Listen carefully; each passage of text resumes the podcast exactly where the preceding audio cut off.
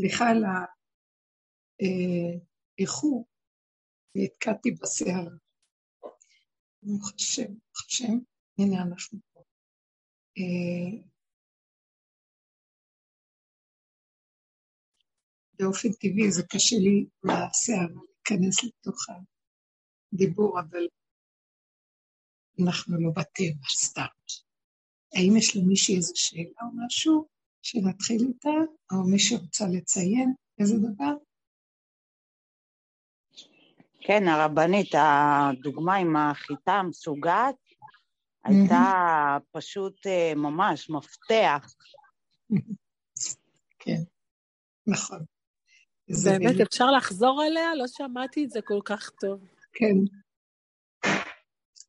אה, אנחנו דיברנו על כך מישהי ששאלה, שקראה את הסיפור של רבי נחמן, שהוא סיפור עממי ידוע גם, אה, על אה, שני אנשים שהיו צריכים להיכנס לאיזו עיר, והיו שם חומות, הם הגיעו בלילה, לא יכלו להיכנס לחומות, רק היו חייבים להמתין למחרת בבוקר. ואז בלילה שניהם חלמו אותו חלום, שאם הם נכנסים לעיר, יוכלו... אה, בעיר יש חיטה, והחיטה היא מורעלת, ואנשים מורעלים, והם לא יודעים את זה, כי הם כבר אוכלים את החיטה, והם לא יודעים שהם בעצם נמצאים תחת איזה מסך בדמיון, איזה בחינה של שיגעון. ואז אה, לא ידעו מה לעשות אם הם ייכנסו לעיר. יצטרכו לאכול מהחיטה. אבל לא ייכנסו לעיר, אז הם עברו מדבר גדול כדי להגיע, ואין להם איך לחזור, והם רעבים, והם לא ישרדו לחזור בחזרה את הדרך, ואז לא הייתה להם ברירה. והעצה שהייתה להם זה שהם ייכנסו למחרת לעיר בבוקר, והם יכתבו על המצח של, הצ... שכל אחד יכתוב על המצח של השני, שהוא משוגע. זאת אומרת, שהם יזכרו שהם משוגעים. זאת אומרת, הם יאכלו מהחיטה, הם לא צריכים להיכנס לאכול. יש גרסה נוספת שזה עניין של המים, זה לא חשוב, זה החיטה, יאכלו מהחיטה, ואז ברגע שהם יאכלו, גם הם ייכנסו לאותה, לאותה בעיה, ואז כולם יהיו משוגעים, ומי יזהה? הלוא המשוגע לא יודע שהוא משוגע, אבל לפחות זה שכתוב על המצח שהוא משוגע, יעזור לו אה, לרגע קט להיזכר, ואז יש לו איזה פתח, לפחות בזכירה הזאת, לנסות אה, להכיר את מציאותו ולעבוד בה. וזה מקביל למה שאנחנו עובדים אה, כל הדרך שלנו על הכרת עץ הדת. שאנחנו כולנו תחת אה, תרדמת חוק עץ הדת פה בעולם, והמציאות שלנו זה שאנחנו מורעלים מדמיון נוראי. כל המציאות של, אה, שהאדם סובר שהוא אה, קיים בפני עצמו ושהוא מציאות, והוא רואה כל דבר כאילו הוא משקיף מבחוץ, ואז הוא רואה את השני ואת השלישי, אה, וגם השם בגדר הזה, אפילו שניתנה לנו תורה, בתוך כל הבלבול הזה ליישר לנו את השכלים, עדיין אנחנו תופסים את הכל בחוץ. שאנחנו קוראים בתורה, אז החוקים הם בחוץ, והדמויות הן בחוץ, והכל בחוץ, וגם השם בחוץ, וגבוה מעל הכל. כאשר באמת הכל נמצא, זה בגלל התפיסה של האכילה של עץ הדת, שהיא בעצם הרחיקה אותנו מהנקודה, זה כמו השפריצה אותנו, והתיזה אותנו רחוק, ואז אנחנו רק כמשקיפים ונדמה לנו כל הזמן שזה תמיד שם, שם, שם. וזה הבחינה של השיגעון שלנו, שאנחנו רוצים אחרי דבר שאף פעם לא מגיעים אליו ולא משיגים אותו. זה התודעה של עץ הדת. אם זה מדרגות, ואם זה כל מיני פעולות, ומה שאדם עושה, אין אדם מת וחצי תנתו בידו. והוא מאמין שהוא מציאות, הוא כל הזמן נלחם עם מה שמאיים עליו בחוץ, זה בגלל הדמיון שהוא חושב שהוא קיים, אז הכל בחוץ מאיים עליו. אז יש לו פחד, הנטישה, ואז יש לו דמיון הריצוי כדי שיאהבו אותו, ואז הוא משתעבד והוא כבול אה, אחד לשני, ופעם אחת נמאס לו, אז הוא קם והורג את זה אה, שהוא כבול אליו, וככה גלגל חוזר בעולם. וכולם תחת החוק הזה בעצם משוגעים. אנחנו אכלנו מהחיטה, שזה עץ הדעת. חז"ל אמרו שעץ הדעת היה אה, חיטה. חלק אומרים שהיה תפוח, חלק אומרים שהיה גפן, שזה יין. שתינו מהיין, וכל מיני כאלה, אבל העץ הדעת, הוא אה, נלקח כאילו משל למציאות של אכילה אה, וכניסה לתודעה של הדמיה, ואנחנו תחת מציאות של דמיון, משקפי דמיון.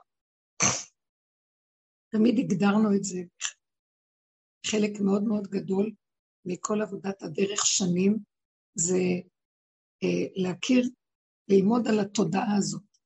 אלה שיודעים על התודעה, באו בדרך, אלו אנשים שזכו לקבל הערה מהצדיק האמת, שהוא גם כן התעורר, כי העירו את ליבו, ויש שלשלת של צדיקי אמת שהם מתעוררים ומאירים את אלה שבאים אליהם, וככה זה מאיר את זה. מתחילים לקבץ קבוצות של אנשים שמתעוררים לפחות להכיר ולהודות שהם משוגעים. אנחנו תקופה ארוכה שמנו את הפנס על הפגמים שלנו, כי המשוגע שלא רוצה להודות בשיגעונו, הוא מאוד מאוים שאומרים לו אתה משוגע. אז הוא אומר לשני, אתה משוגע, ואז הוא מתווכח ומתנצח, והוא כועס, והוא דוחה את ההגדרה הקשה הזאת. ואילו אלה שזכו לקבל הערה, אלה שזכו לקבל הערה מצדיק האמת, ואתן כלולות בזה, כי זה נר אחד, נר למאה. האם שומעים אותי?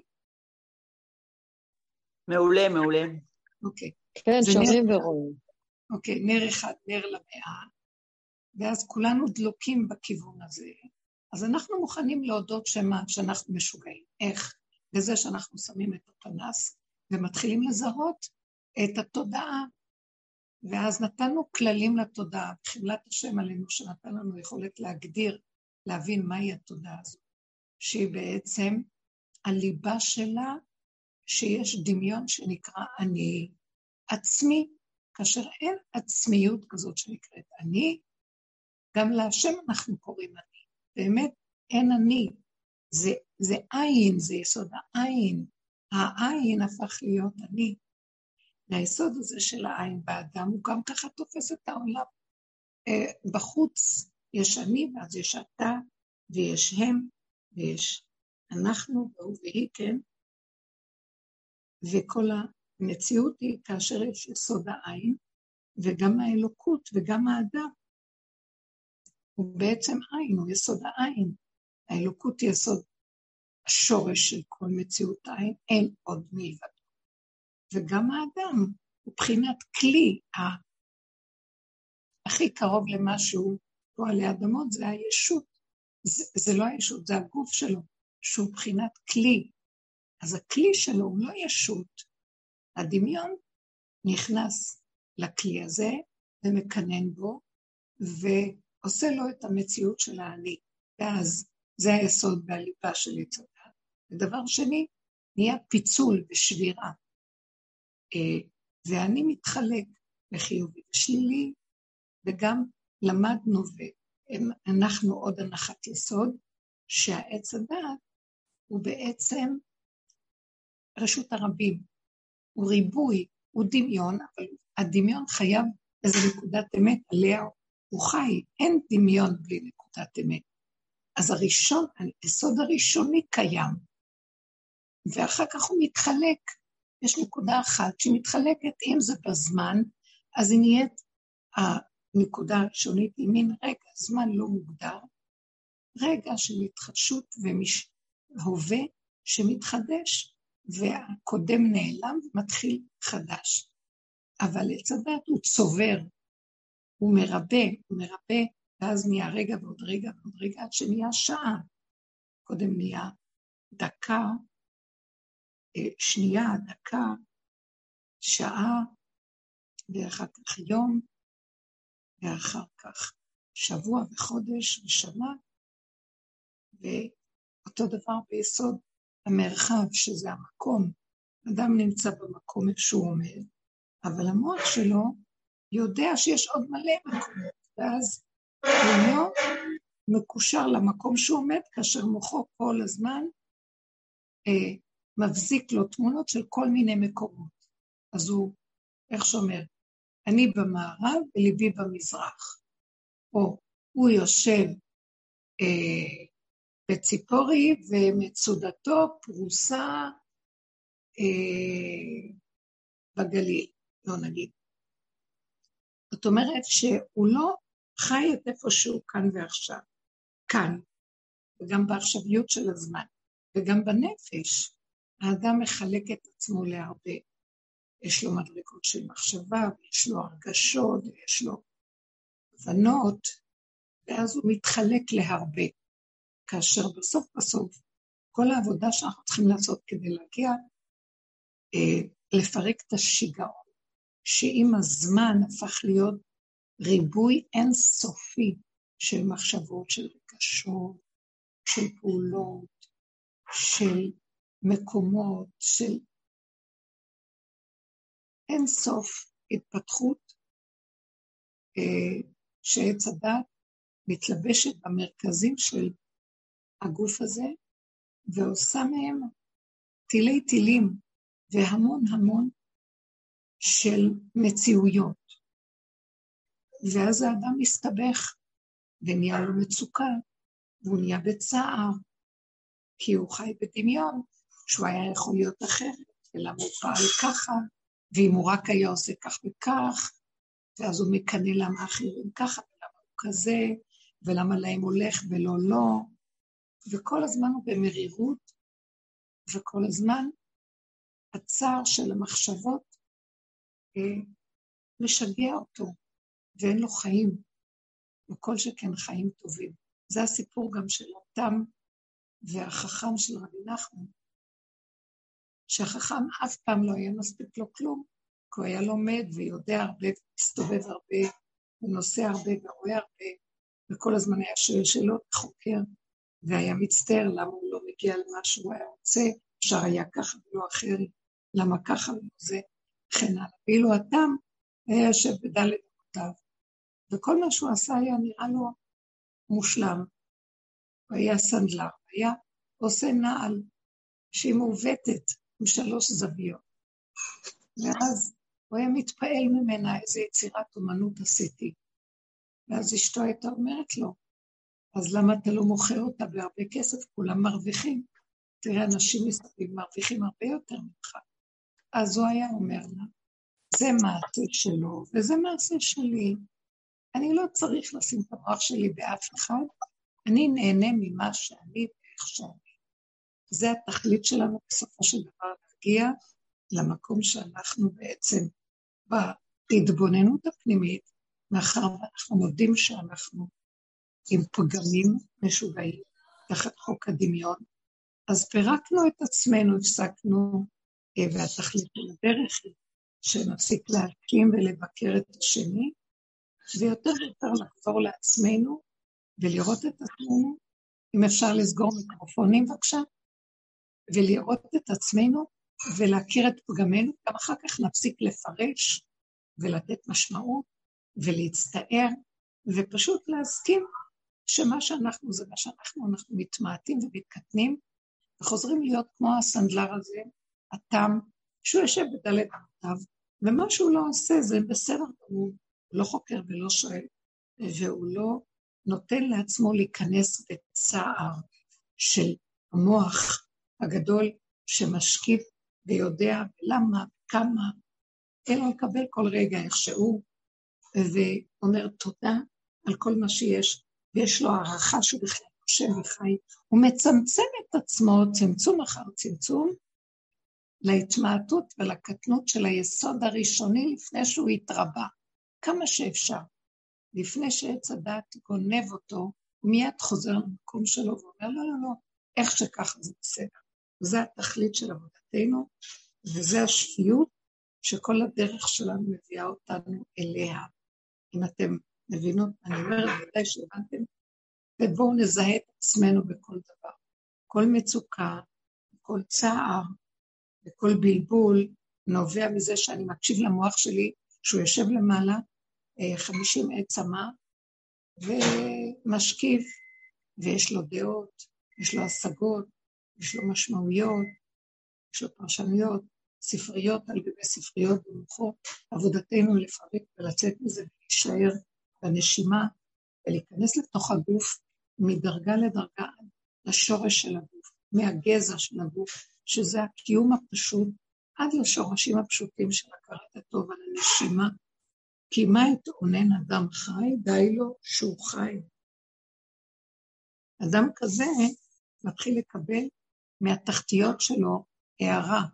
מבפנים יש לו איזו מתיקות שהוא מתחבר אליה, זה אחדות עם עצמו. איך שהיא במה שהיא וכך זה. משם נובע גם שכל חדש, שמאיר לו כאשר הוא נזקק לאיזה אה, תשובה, הוא לא הולך למוח שלו, הוא לא מאמין למוח, הוא לא רוצה יותר להתעסק עם המוח, הוא משקר לו. המוח צובע לו את המציאות קשה, מכאיבה, מאיימת, אה, חשוכה, הוא מרגיש בדידות, הוא, הוא מרגיש מאוימות, ואז אסור לנו ללכת על המוח, ואנחנו נשארים בקטנה ומסכימים להכל איך שזה ככה, כמה שאפשר. נופלים, קמים, קמים, נופלים, וככה זה הדרך. ואז מקבלים תשובות פשוטות מבפנים, ולא לחשוב במוח. ואנחנו רואים שדברים מסתדרים, והכל מסתדר בסוף. לא להאמין למוח שאומר, אף אחד לא אוהב אותי, נשארתי לבד, מי אני בעולם? באמת באמת מתבונן ואומר, אין עולם בכלל, אין מוח. כשאין מוח אז אין עולם. מה שאנחנו קוראים עולם זה המוח שלנו, זה נקרא עולם. באמת אין כלום, יש נשימה, יש רגע, ואם אני רגע לבד, יש בתוכי חיבור פנימי מתוק, מתוק מאוד. כאילו אני חבר של עצמי, אני יכולה לתת לעצמי שם, ואני מדברת עם עצמי, מעצמי לעצמי. זה החבר, הידיד נפש הנאמן שיש בתוכי, השכינה, החיות אה, הקיומית האלוקית שזורמת במציאות של האדם. זה לא אנחנו מדברים, זה לא אנחנו פועלים, זה משהו מדבר מאיתנו, משהו מפעיל אותנו, חיות אלוקית שקיימת והמוח שלנו גונב כאילו זה הוא. זה הפירוק שאנחנו עושים, הוא פירוק יסודי, שכל תכלית של שנים ארוכות של עבודה, היא להביא אותנו למקום הזה. זה הסיפור, אמנם אין לו, בסיפור הזה, אין את הפרטים שאני אומרת, אין את הפרשנות הזאת שאני אומרת, בדרך שקיבלנו זאת מתנת חסד וחינם, שנותנת לנו פנס בחורים בסדקים, להבין סיפורים כמו הסיפור הזה של רבי נחמן, שטומן בחובו משמעות גדולה. כאן אנו באים, וזכינו לקבל את התוכנית, שזה מיסוד הארי הקדוש, והדרך של הרב של טוב, ודרך של כושר דוד המלך, שבעצם הכל בעטיו של עץ הדת, הכל בעטיו של חטא עץ הדת, והגדרנו ופירקנו ולמדנו ושיננו, עד שאנחנו הולכים אחורה, אחורה, הולך ופוחת, הולך ומתמעט, ונוגעים, כמו שאמרתי, בשורשים הפשוטים. אני לא רוצה לתת למוח שלי לפעול, והוא מסעיר אותי מהמחשבה, הוא מסעיר לי את הרגש, ואני לא רוצה. זה לא אומר שאין מחשבה וליבה מלמטה, זה לא אומר שאין רגש, יש רגע של רגש, שמחה, או כל רגש אחר, זה רק רגע והרגש הזה שנותנים לי, או המחשבה שנותנים לי, אין לי ספק עליה. אין לי, היא לא מציירת אותי, כי היא לא שלי, נותנים לי אותה. ואני רק פועלת, אני כלי להכיל אותה. וזה חיים אחרים. משם מתחיל האור חדש של ציון העיר. אז uh, ברמה הזאת, כשאני מסתכלת על פרשיות התורה, אני רואה את עצמי, אני רואה איפה אני בפרשה. זה כבר לא שם רחוק, והדמויות לא שם. פה יש את משה, פה יש את אהרון, פה יש את עם ישראל, פה יש את הגאולה, פה יש את הכל בתוכנו, גם את המכות וגם את פרעה, הכל בתוכנו. וכשאנחנו מסתכלים אחרי כל הדרך הארוכה שעברנו, אנחנו מזהים שבעצם כל סיפור יציאת מצרים שכתוב בתורה הוא הזכות שהשם אה, לקח לו את עם ישראל, בני ישראל השבטים, 70 נפש של יעקב אבינו, והוא הוציא אותם ממצרים, הוציא אותם מתודעת עץ הדת על מנת להפוך אותם למדרגת אדם. אתם קרואים אדם, בחינה של עם ואומה שנכנסת לחוק התורה, חוקים נקיים, ישרים, אה, צמצום תורה שבעל פה שיוצאת מבשרו של האדם, בדרגה פנימית אמיתית עד למדרגת היחידה. אמנם לא זכינו, נשברו הלוחות, ואנחנו עדיין בגלויות, אבל כשקוראים את הפרשה, לפחות אנחנו יודעים עם העבודה הקדושה שקיבלנו, איפה אנחנו נמצאים במפה. אנחנו כבר בסוף. והמצב הזה של גאולת מצרים, פרשיות זה כבר הגאולה שלנו פה, ועכשיו אנחנו נמצאים בנקודה של הצמצום והזכות שיצאנו מערוות עץ הדת. הבלבול הזה, מרגישה את זה, והצער הזה, אין לי כוח לסבול, אין לי כוח להצטער, אין לי כוח לכאוב, אין לי כוח להתבלבל. ט"ו בשבט זה אדם עץ השדה. ועכשיו האדם הזה מגיע אחרי כל הדורות, כל העבודות מלמעלה עד למטה, ממדרגת הנשמה שעבדו בדורות הראשונים, אברהם אבינו, כל הגדולים, ועד למדרגת הרוח, שזה כל חכמי התורה, ועם ישראל בגלויות, אחר כך עבודת הנפש שעשינו בפירוק המידות שלנו, עד שמגיעים לכמעט הגבול, זה נקרא גוף. אנחנו היום בסוף הנפש שנוגעת בגוף. הנפש הוא הדם, זה הצינורות דם שכבר נוגעים בגוף. והאדם הוא עץ השדה, הוא גוף פשוט שיש לו צרכים, שיש לו תוואים ונטיות, אבל הכל בקטנה בקטנה, כי הוא כבר מיעט את עצמו לגזע ולשורשים שלו.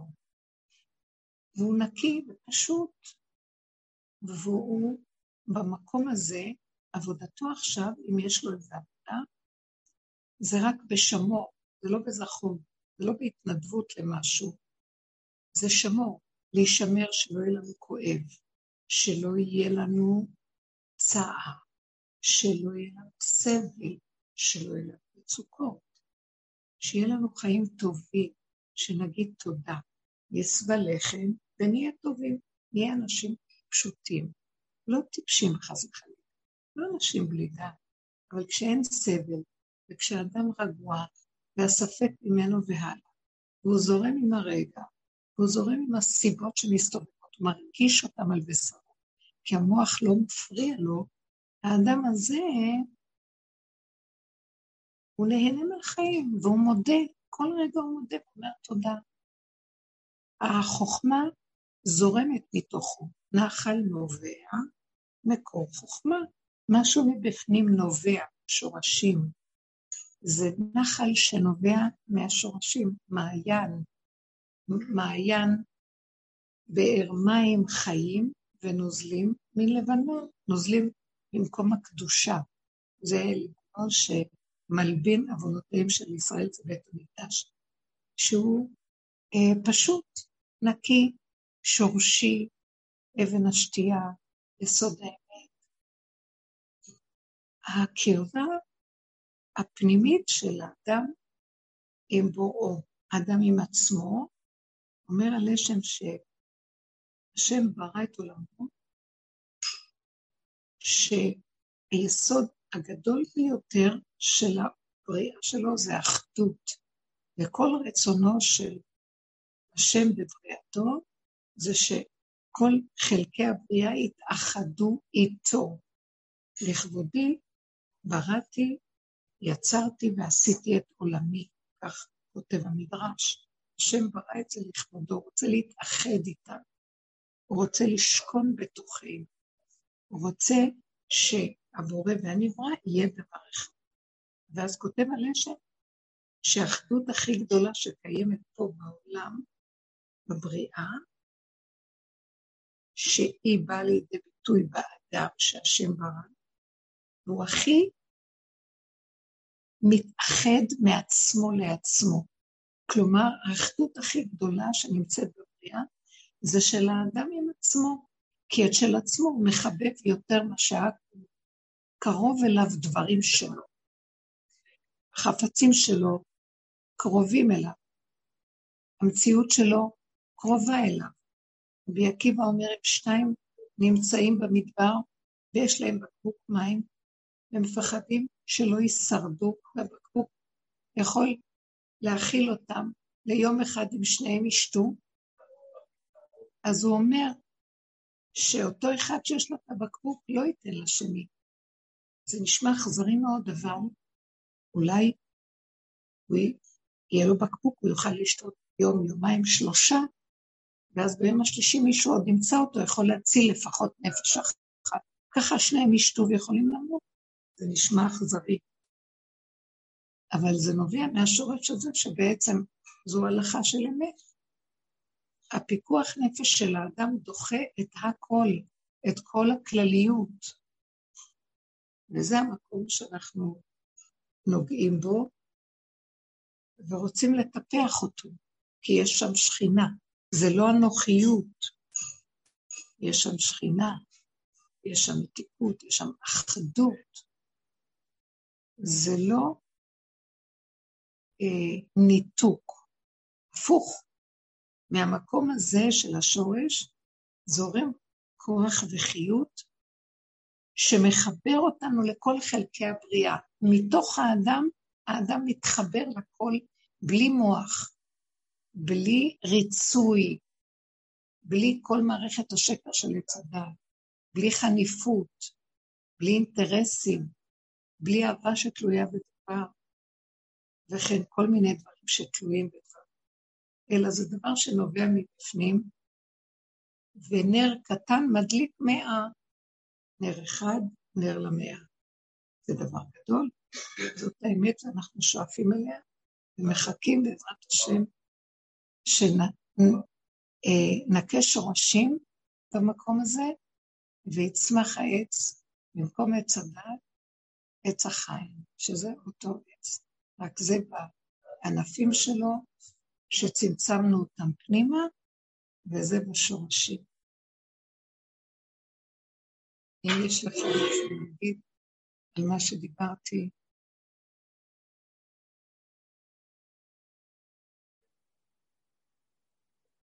אני מקווה שאתם מרגישים מה שאני שייכת. אני מרגישה, מה שאני אומרת לכם, אני מרגישה שהם מגיעים למקומות האלה. ואני גם יודעת שהרבה בנות אומרות לי, הרבה בנות אומרות לי שהן מרגישות את זה גם, את הצמצום הזה, את השקט הזה, את ההסכמה, את הרגיעות, פחות סוערים, פחות מבקרים, פחות אה, מתחככים, פחות מתווכחים. זה לא משנה, לא משנה כלום. זה לא אומר שאנחנו מנותקים, זה לא ניתוק. זה לא ניתוק. הפוך, זה חיבור פשוט שאינו תלוי בדברים חיצוניים. אז אם יש לכם משהו, אשמח לשמוע.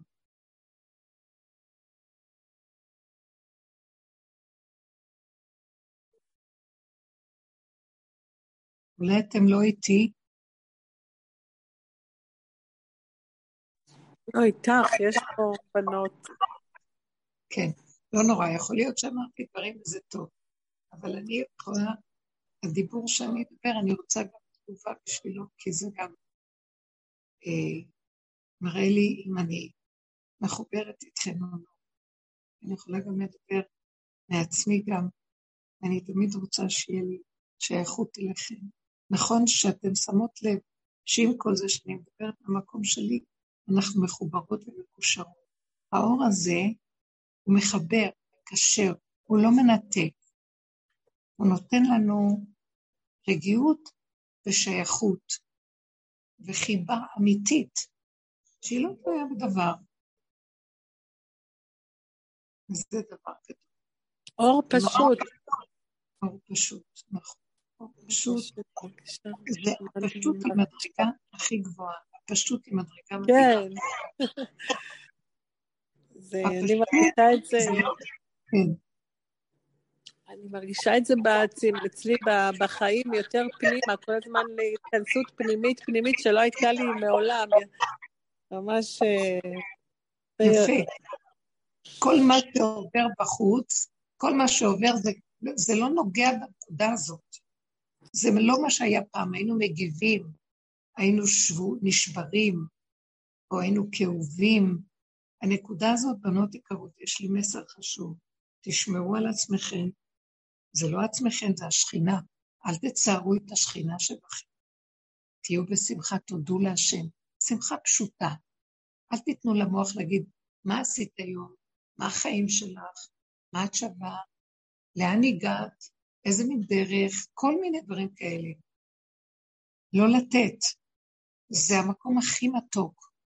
העולם, אם היינו יודעים ושמים פנס עכשיו במוח של העולם, מבולבלים, מלאי ספק, מלאי צער, בעיות נפש, בעיות רוח ורגש, בעיות גוף, לא מבינים, לא יודעים, מתבלבלים מכל דבר, מתקוטטים ורבים, כועסים אחוזים בצורות החיצוניות, וכל היום מלאי להג של ביקורת ושופטנות.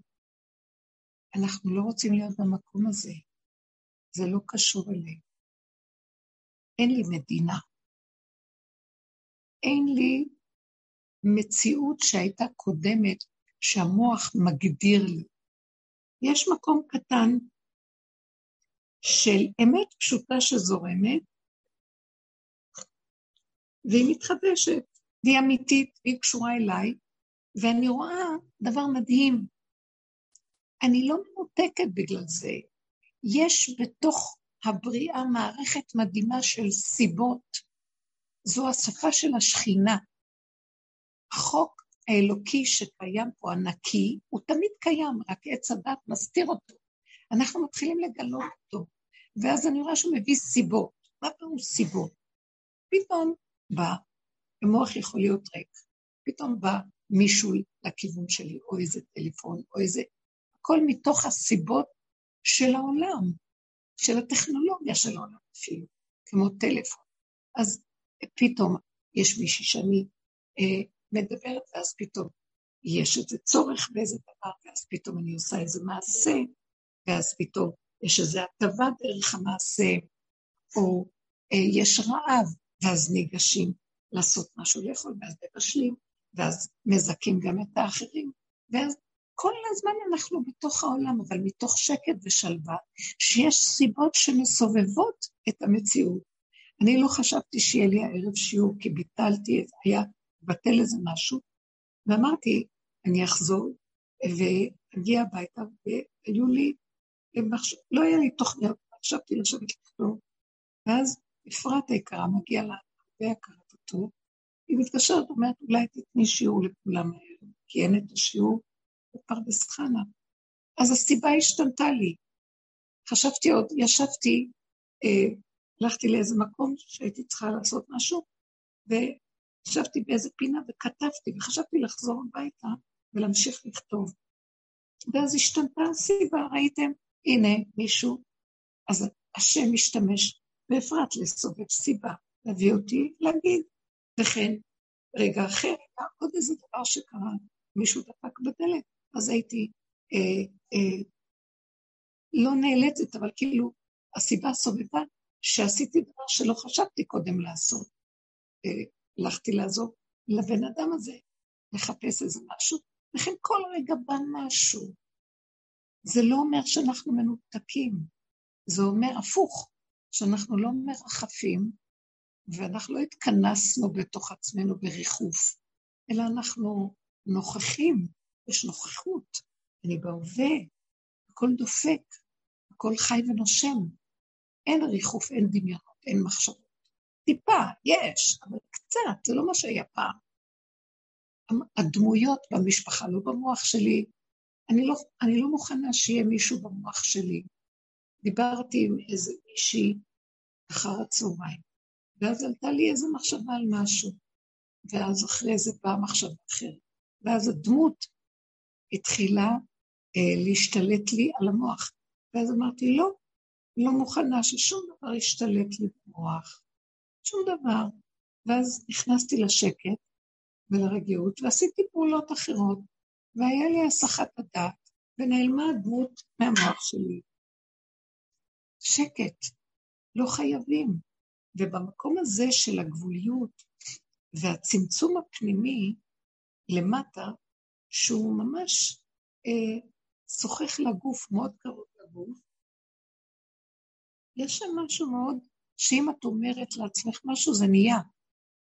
זה לא כמו פעם שהיינו קרוב למוח, בוא נעבוד לסגור את המוח. מיליון פעם. סוגר את זה, חוזר, סוגר את זה, חוזר, סוגר את זה. פה את אומרת לו, אני לא רוצה. ויש איזה שקט, וזה הולך. מכבדים אותי פה. הבריאה מכבדת את הרצון שלי, את הבקשה שלי, כי אני מכבדת אותה, אז היא מכבדת אותי. מוח עץ הדת לא מכבד. כל הדורות הראשונים שהיו בתחילת הבריאה, לפני מתן תורה, הלכו וקלקלו את העולם. היה דור אנוש, היה דור המבול, היה דור הפלגה. דור אנוש התקלקל עם רחבות נוראית של מחשבות, חקירות וידע איזוטרי על העולם, הבריאה, על השם, עד שהתחילו לעשות עבודות זרות, כל אחד צבר לשיטתו מה זה השם, מה זה, התחילו לעבוד את השמש, את הירח, את הכוכבים, התחילו עבודות מרוב מוח, התרחבו מאוד מאוד וקלקלו את הבריאה. דור המבול קלקל במידות, התרחבות נוראית של כעס וחמאס וגזל וניאוף. שקר נוראי, והאמינו בזה עד שהם איבדו את הצלם האלוקי. בא מבול, כמו שהם מחו את הצלם האלוקי, גם הוא מחה אותם. והשלישי היה דור הפלגה, שזה היה בדמיון של השליטה והכוח, קונספירציה. הם רצו להשתלט על הבריאה ולקחת את הבריאה מהשם. הם יחליטו מה לעשות עם הבריאה. רצו לקחת את הכוח של השכינה שקיים בבריאה, ועם הכוח הזה לעשות מה שבא להם. לקחת את הטבע ולהטות אותו כרצונם, לשלוט על בני אדם, ולעשות שכל המציאות של העולם תשתחווה להם, כולל הכוח האלוקי כביכול, כי הם רצו לצרף את השכינה איתם. וזה היה להם, הם היו חכמים גדולים, והשתמשו בחוכמה הזאת אה, לכבוש כביכול ולעשות מלחמה עם השם, חס וחלילה טיפשים. בסוף, מרוב חוכמה הם נהיו קופים, השם הפך אותם לקופים. הם קלקלו את הבריאה. אז היה דור אנוש שקלקל במוח, היה דור המבול שקלקל בתאוות, והיה דור הפלגה שקלקל בגאווה וברצו לשלוט. וזה שלושה קלקולים של עץ הדת, שהם היסוד והשורש של הקלקול של עץ הדת. גילוי עריות, עבודה זרה ושפיכות דמים. זה שלושת המרכזים. ואנחנו צריכים להבין, נחזור לסיפור הראשון, שהאכילה מהחיטה קלקלה את שלושת המרכזים והכל הפך להיות דמיון. המוח מנקודה קטנה של אמת התרחב לשיטות, אין ספור שיטות ואג'נדות והשגות וכל מיני עבודות למיניהם, כל מיני דפוסי חיים שמתפתחים. האדם הלך לאיבוד.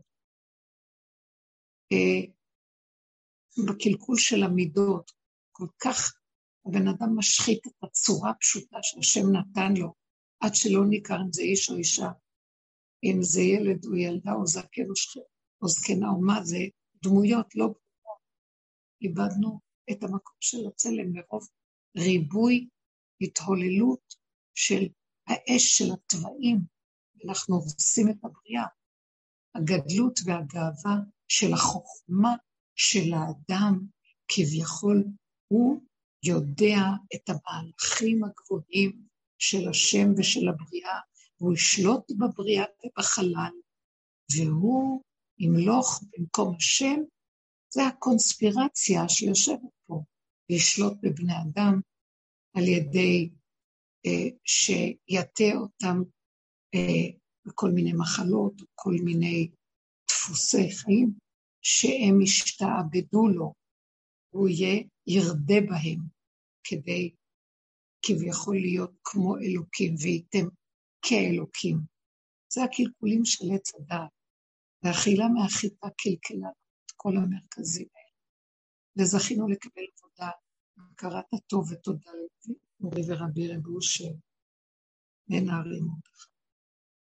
אבל שם טוב הקדוש ועליהם הארי הקדוש וכל גדולי עולם שהם נוגעים בנקודה הזאת, נתנו לנו דרך חיים מדהימה, איך לחקור ולראות את הקלקול שבו נמצאים, את החולי שנקרא עץ הדת, את הדמיון הנורא, את הסבל שיש לנו ממנו, את הדמיון העצמי, את המאוימות, את החרבתיות, את הכעס והשנאה העצמית שיש בתוכנו.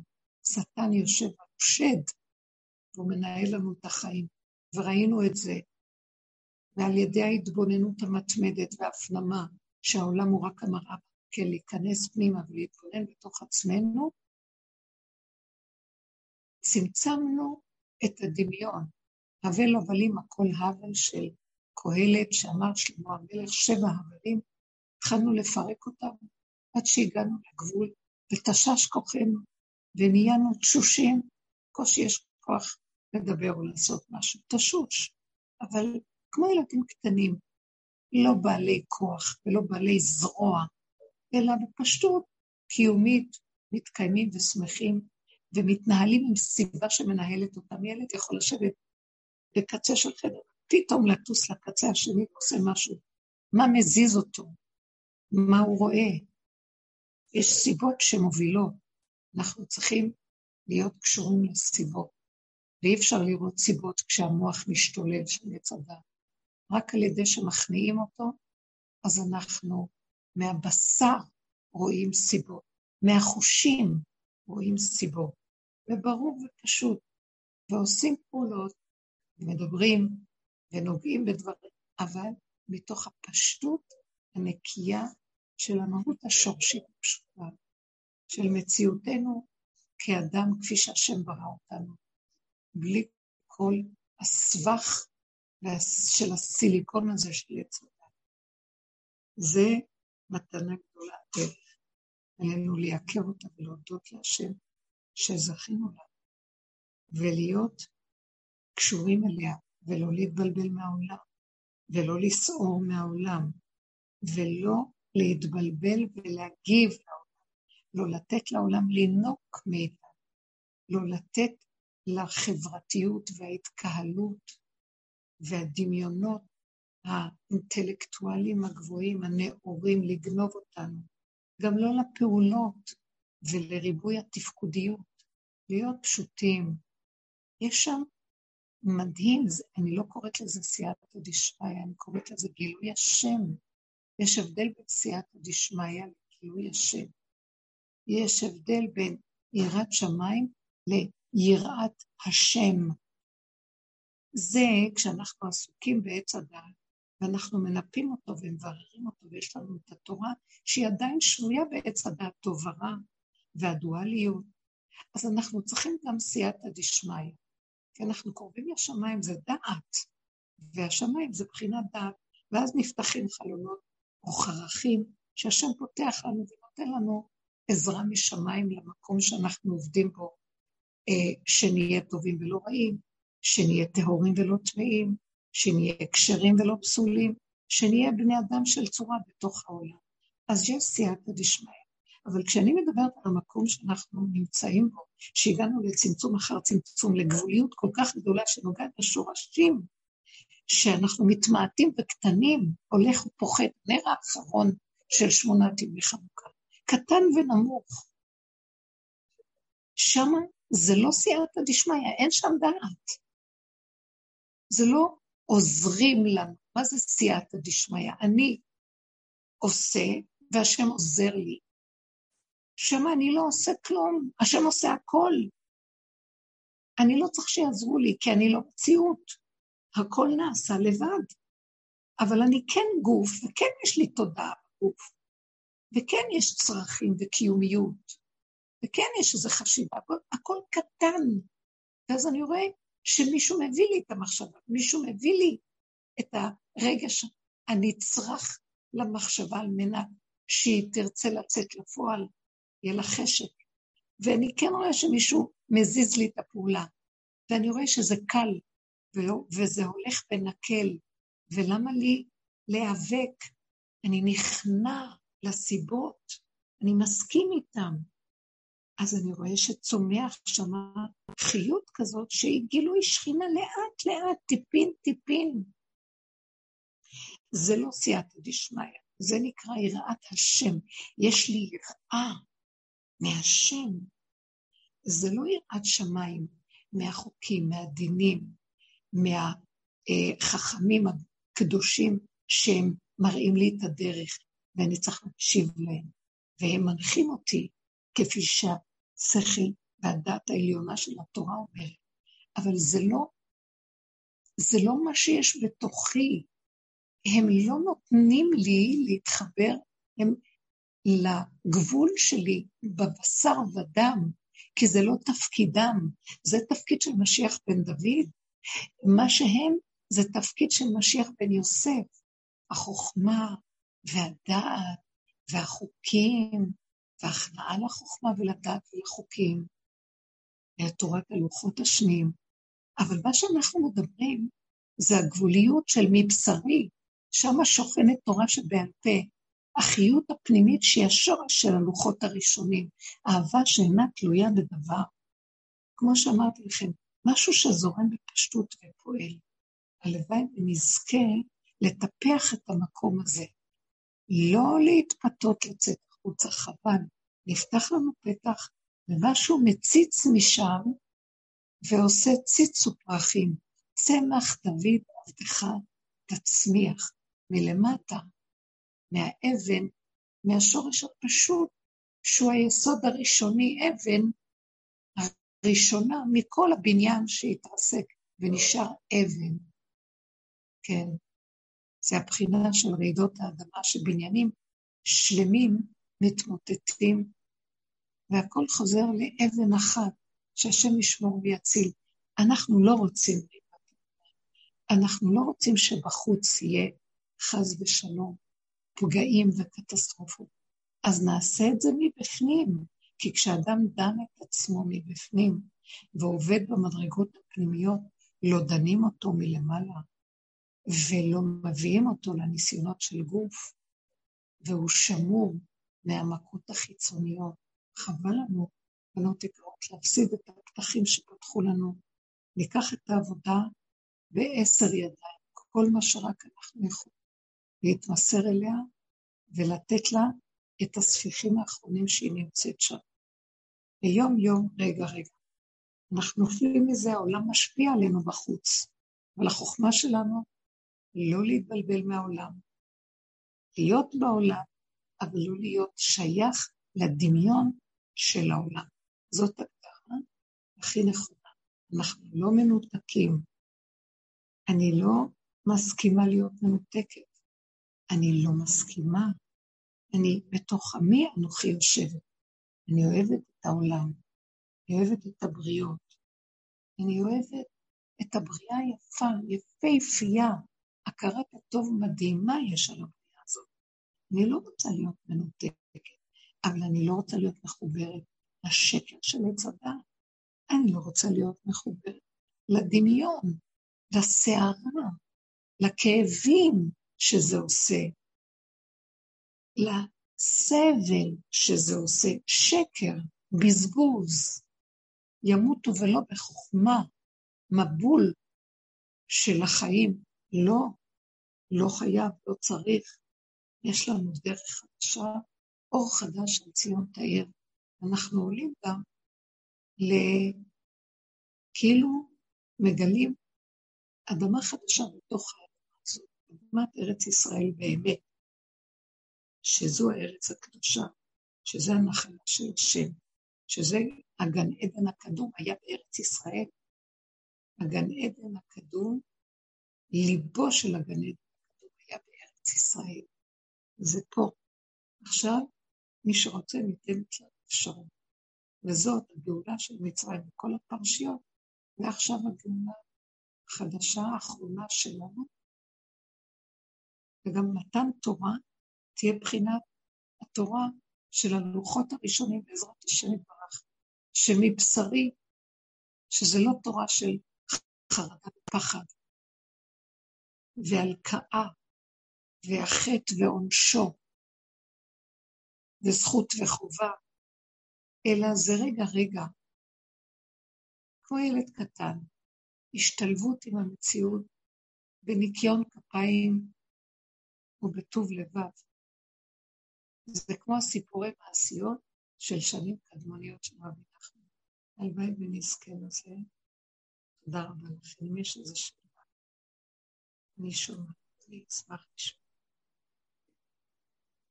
ערב טוב, הרבנית. ערב טוב. שפרה, מה שלומך? שפרה יקרה, לוס אנג'לס, מה שלומך יקרה שלי? ברוך השם. יש לי שאלה. כן. נאמרו הערב. יכול להיות לא.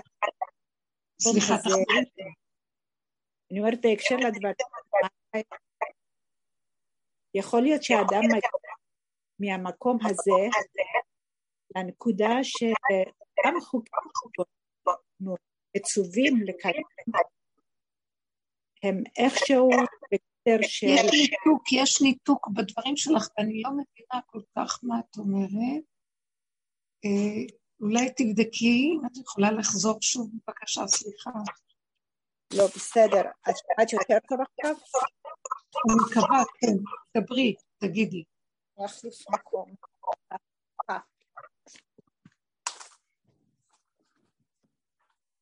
את שומעת יותר טוב?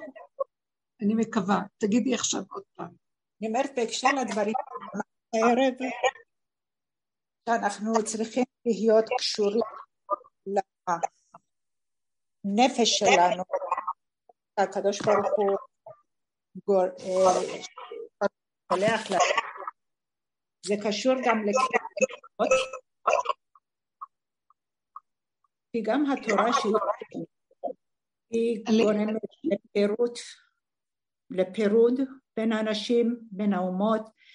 המצוות שאנחנו מקיימים הן בעל כורחנו, אמ, יש דברים שפשוט אה, הם גורמים לניתוק בינינו לבין אחרים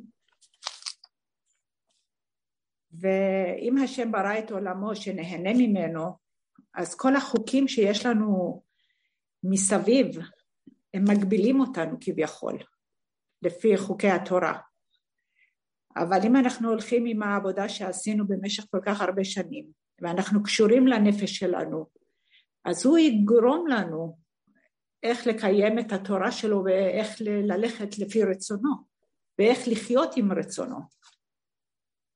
למה אנחנו צריכים את כל החוקים וההגבלות מסביב? נכון. עכשיו, מאוד יפה שפרה, את אומרת. אנחנו מדי פעם מדברים על זה. Uh, התורה שאנחנו, יש בידינו, היא, היא הלוחות השניים. היא תורת השבירה, ושבירה פירושו של דבר שהתנפצו הלוחות הראשונים להרבה רסיסים. זה אומר שמהעשר חוקים הפשוטים, עשר יסודות הבריאה, עשר הספרות, נהיה הרבה הרבה הרבה תילי תילים של הלכות, והרבה הרבה גדרים והרבה הרבה חוקים. זה בגלל השבירה, הרסיסים של הלוחות. אבל זה, אה, העולם היה חייב את זה כדי לתקן את הקלקול של האומות ושל כל הבלבול של אה, תודעת עץ הדת והשפעתה בעולם, שזה הריבוי. אז גם התורה, זה כנגד זה, דומה ודומה מתקן, הייתה צריכה להיות גם בריבוי. אבל העבודה שעשינו צמצמה אותנו, ואנחנו בעצמנו חווים צמצום מאוד גדול פנימה, שהמוח שלי כבר לא עובד כמו פעם, עם ידע של חוקות התורה. הקיום הוא לא בא מהמוח, ואני חווה תהליך מדהים של אה, התמרה, שינוי, שהחוקים לא באים עכשיו מהמוח, הלוא זו אותה תורה, רק הם באים מהמידות, הם באים מהגזע, מהשורשים שלנו. תורה שבעל פה נמצאת בתוכנו, ואיך היא עובדת? אין לי מחסנים של ידע, אין לי מחסנים של חוקים, יש לי רגע בנשימה. וכל רגע מחדש שאני נזקקת לאיזה משהו, אז ההלכה קופצת לי, והיא מתיישבת בצורה מאוד עדינה וקטנה ואמיתית מאוד, מצומצמת ומרוכזת לנצרך לי הרגע. אני לא פירקתי את התורה ואמרתי, לא צריך אותה בגלל שהיא מנתקת. כי את צודקת, היא מנתקת, ירדה שנאה לעולם. כתוב, למה נקרא שמו סיני? שירדה עליו תורה שהורידה שנאה לעולם, כי יש בה הרבה התבדלות. היא גורמת לעם ישראל להיות נפרד. אה, הוא לא כמו כולם, אבל זה היה נצרך לאותה, לאותו עת של תיקון. כן, אבל אנחנו אחרי זה כבר, אנחנו אחרי השלב הזה, אני לא מדברת באופן כללי, אני מדברת אבל באופן... אי אפשר להגיד, אני אגיד לך, זה, אני לא יכולה להגיד אנחנו אחרי, אני יכולה להגיד על עצמי בפרט, וכל אחד צריך לעשות את המוטציה, את השינוי הזה שקורה עכשיו, המהפך של השינוי של מתורת הלוחות השניים לראשונים, בתוך עצמו. אני לא יכולה להגיד, חבר'ה, נעלה על במה ונגיד, נגמרה תורת עץ הדת. אני יכולה להגיד את זה לחבורה ששומעת, וגם אתם תזהרו ממני. כל אחת צריכה לקחת את זה ולהניח את זה באמת של עצמה. יש רגעים שאני משתמשת עדיין במוח הגדול יותר, הקודם, ויש רגעים שאני רואה שהמוח הקטן הפשוט מוליך אותי, אבל אני לא יכולה לקום ולהגיד, אני מפרקת את הכול. לא צריך כלום.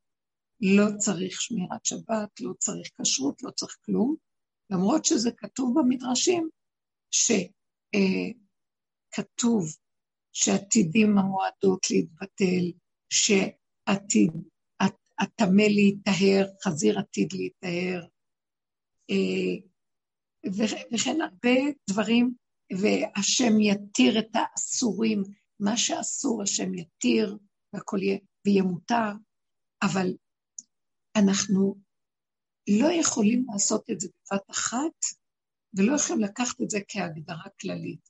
אני מאוד מאוד מעריכה ואוהבת את התורה, ואני רואה שהשורש של העליון הוא קשור בשורש התחתון, ואני רוצה ש... וגם אני רואה שנשברו הלוחות, יש לנו את תורת עץ הדת, התורה התלבשה בעץ הדת, צריכים לתקן. ואז אני רואה שבאמת אנחנו מגיעים לסיום, אבל אי אפשר להכריז על זה בכלליות, זה מאוד פרטי. כן, קיבלתי את התשובה. אפילו אני בעצמי לא יכולה להגיד לבני ביתי את החוויה הפרטית שלי של הפירוק, כי זה לא מתקבל אצלם, ראיתי את זה. ואז אני מכבדת אותם, כי הם עושים עבודה קדושה של עץ הדת והפירוק שלו, אבל הם לא, אין להם את הדרך להגיע לשורשים, וגם זה מתאים יותר לנשים שהן לא מצוות בכל כך הרבה כמו הגברים. הנשים הן פטורות מהרבה דברים, ולכן העבודה הזאת מתאימה להן, ומהן תבוא הגאולה, כי הן אלה שיפרקו ומותר להן, אבל הנשים הן צנועות, וזה בעצנה לחי, וזה בפנימיות, וזה לא בבמות והכרזות, ואז זה יחולל את המהפך לבד. ויש לי כבוד למקום של עץ הדעת, כי זה לא בדיוק עץ הדעת, זה התורה שהתלבשה בעץ הדעת, אבל בכל אופן אין כמו תורת עץ החיים, והאמת שיורדת למידות ממש, זו תורה שבעל פה. אנחנו חיים עם האמת של התורה, והיא לא, כמו ששיפה אומרת, היא לא נראית כמו שזה בספרים, אבל זאת אותה תורה, אנחנו יודעים את זה. אני, אני יודעת שזה מעט מעט אגרשנו מפניך, ואיפה שנפתח לנו החד... איפה שנסגר הישן, נפתח חדש. וזה לאט לאט, אי אפשר בבת אחת להכריז ולהגיד נגמר. זה, זאת עבודה דקה ויפה, ואני יודעת, שפרה, אני אומרת לך, שלא פעם, אני זוכרת שרבו אושר היה אומר, אני חילוני שומר תורה ומצוות, שאני חווה מצב של אני לא מרגישה שייכות לדתיות, אבל אני אוהבת את חוקות התורה, וחוקות התורה הם יפים, הם חכמים. החוקים זה שכל גבוה, זה יפה החוק. החוק הוא חכם. אני חווה אותו מהאמת של מבשרי, מהשורש שלו. עוד יותר יש לי ערך אליו. אבל אנחנו לא יכולים לפרק את הדתיות, אפשר, את ההרגשים, את הדמיונות שהתלבשו על ההרגשים, את האמונות השונות, התפילות וכל מיני אה, וריגושים, זה לבד קורה, ונשאר חוקים טובים, פשוטים, נקיים, שמחים, שאנחנו מקיימים אותם בלי התנגדות, והיא לא מנתק, זה לא מנתק אותי מהזולת. מישהו מתוכי שומר עליי ופועל דרכי. הבריאה, זה החוקים של הבריאה, היא מקשרת אותי אליה, ואז אנחנו מחוברים דרך החוקים האלה. זה התשובה שאני יכולה לתת. כן, אני הבנתי את, ה, את המסר שלך. אני uh, פשוט uh, חושבת על זה כאל uh, חוקים של מדינה שאם אנחנו שומרים על החוקים של המדינה, אז אנחנו לא צריכים להיות מוגבלים בבית סוהר או במקומות סגורים שישמרו כן. עליהם. כן. אז אם אנחנו באמת קשורים לנפש שלנו ואנחנו חיים במדינה, אנחנו לא זקוקים להיות בבתי סוהר בחוקים של כביכול נכון. במרכאות, בחוקים של התורה שמחייבים אותנו לעשות דברים. מאוד יפי, מאוד יפי. שפרה, נהניתי מהאנלוגיה שלך. זה ממש ממש דומה. אני מתהלכת בעולם. אני לא מפחדת, אני לא מפחדת. יש שם רמקול. זה כמו שאנחנו מתהלכים במדינה. רבנית, סליחה, תוכלי לפתוח את המצלמה, היא נכבה לך. טוב, הנה זה בסדר? כן, כן. כן. אוקיי, אני, זה ממש יפה. כאילו אנחנו מתהלכים במדינה, ואני נהנית מה... מה... מה זה מדינה? מדינה זה מושג וירטואלי כן. של מבנה מדיני, אבל אני נהנית מהארץ, מהנוף, אני נהנית גם שיש חוקי תנועה זה יפה, שיש חוקים שאדם יודע להתהלך ואין כאוס ואין אנרכיה, זה יפה, אבל אין פחד, יש אהבה פשוטה. אבל אם אני אכנס לחוק של המדינה, אה, ואני אחשוב, יש כאן שוטרים, ויש כאן מצלמות, ויש כאן אה, עורכי דינים ובתי משפט, אני אכנס לפרנויה. לא מחייב, אני לא רוצה לזכור. אני לא רוצה לזכור שיש את כל המהלך הזה. ממילא אני כן שומרת על חוק המדינה, אבל בלי הפחד הנלווה, בלי הסערה הנלווית, אלא אני מקיימת בפשטות ונהנית מה, מהמציאות שלי מסביב. בלי שאני מגדירה את זה אה, מדינה מלשון דין, מלשון שוטרים, מלשון משפט, וכן הלאה וכן הלאה. זה מאוד יפה האנלוגיה הזאת, וככה אנחנו צריכים לקיים את התורה. זה חוקות הבריאה, והם מתקיימים בנו, והם רוצים, החוקים האלה נוצרו שנהנה מהעולם מהבריאה, ושנהיה מחוברים, ונח, וזה עם זה יתחברו, ולא יישגו אל גוי חרב, וזאב וגדי ישבו ביחד, ולא יראו ולא ישחיתו בכל הר קודשי, ולא יזדקקו זה לזה, ולא יהיה חרדה קיומית. זה לא סותר שאנחנו נקיים חוקים בפשטות, זה מאוד יפה. צריך כן. לפרק את הדמיון הרגשי שהמוח נותן לנו על החוקים של התורה, אבל חוקים קיימים והם מתקיימים מעצמם. יש, זה נקרא אה, תורה שבעל פה, שגלתה, ואנחנו מגלים אותה בתוך העבודה הזאת. כי גם התורה שבעל פה שבידינו נכתבה בספר, אבל היא יותר אמיתית שהיא מהבשר, וזה בנקודה פרטית, אין אחד דומה לשני. על כן זה לא עם הכרזות, זו עבודה פרטית. מאוד יפה, שיחה. תודה לך. תודה. תודה לך. תודה. שלום לכל החברים. תודה. זהו, בנות יקרות. איזה חברות, איזה מדהימות, איזה חכמות, יפות, צדיקות, אמיתיות, נשות חיים, שכינות. תודה רבה לכם, באהבה רבה. איזה מורה יש לנו, תודה רבנית, תודה. תודה יקרות שלי. תודה רבה. אור חדש ציון תאיר, מתוך אהבה שאינה תלויה בדבר. אמן. לא להסכים לסבול, לא להסכים להצטער, לא לתת שנהיה במצוקות.